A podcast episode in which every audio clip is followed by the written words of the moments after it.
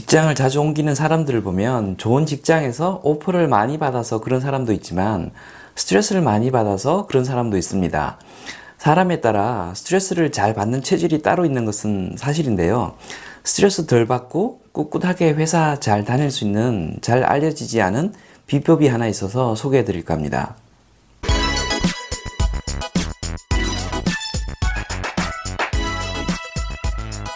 안녕하세요.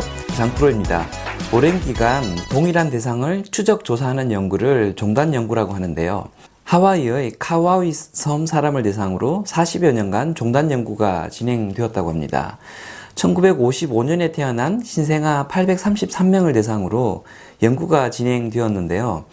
이 섬이 조사 대상이 되었던 이유는 경제적으로 지극히 열악한 곳인데다 유동 인구가 거의 없어서 경제 사회 환경이 개인의 삶에 미치는 영향을 심도 있게 연구할 수 있었기 때문이었습니다. 40여 년간 연구를 하면서 뜻밖의 사실들을 발견하게 되는데요. 특히 마이클이라고 하는 18살 학생을 통해서 새로운 사실들을 알게 됩니다. 부모에게서 버림받는 등 약물 중독자나 소년범이 되기 딱 좋은 환경에서 자랐다는데요. 그런데 그 학생은 놀랄 정도로 밝고 명랑한 데다 성적도 상위권을 유지하고 있었다고 합니다.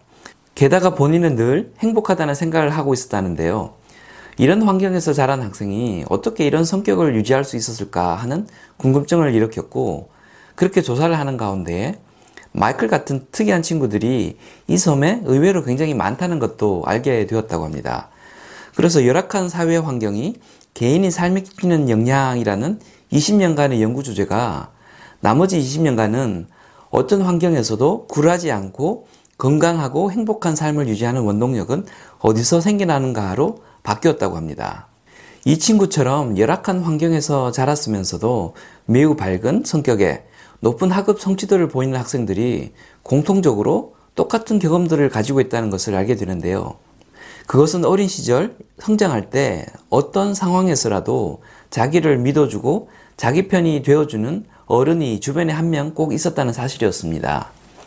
이혼한 가정에선 부모 중 한 명이 부모가 자기를 버리고 떠나버렸거나 감옥에 있어서 자기를 돌볼 수 없을 경우엔 할아버지나 할머니 중 한 명이 그 역할을 해주었다는 것이었습니다. 인간 관계를 통해 정신적인 안식처를 제공받으면 생활 환경과는 무관하게 자신의 삶을 건강하고 밝게 유지할 수 있다는 사실을 알게 된 것이죠. 최근에 저희 회사로 들어온 어떤 분과 이야기를 하다 이와 비슷한 일이 회사에서도 일어난다는 것을 알게 되었습니다. 그분이 계셨던 회사는 직원 20, 30명의 작은 회사였는데요. 사장이 정말 이상한 사람이었다고 했습니다. 무언가 터집을, 트집을 잡아 화를 내고 군기를 잡는 것이 자기 역할이고 그래야 회사가 돌아간다고 생각하는 사람이었다고 합니다. 그래서 많은 사람들이 사장이랑 싸우고 회사를 때려주고 나갔다는데요. 직원들끼리 즐겁게 이야기하다 사장이 들어오면 갑자기 하던 대화를 멈추고 뒤집은 듯이 조용해졌다고 합니다. 그러다 사장이 없어지면 사장 욕하면서 스트레스를 풀었다는데요. 그러다 보니 직원들끼리는 사이가 아주 좋아서 그렇게 적응한 사람들은 생각보다 스트레스를 덜 받고 회사를 잘 다녔다고 합니다. 공동의 적을 앞에 두고 끼리끼리 뭉쳐서 정서적 공감대를 형성하니 열악한 외부 환경이 그다지 큰 영향을 주지 않았던 것이죠. 회사에서 이상한 상사 만나서 스트레스를 받을 때 나만 찍혀서 스트레스를 받는 거랑 같이 스트레스를 받는 것은 천지차이입니다.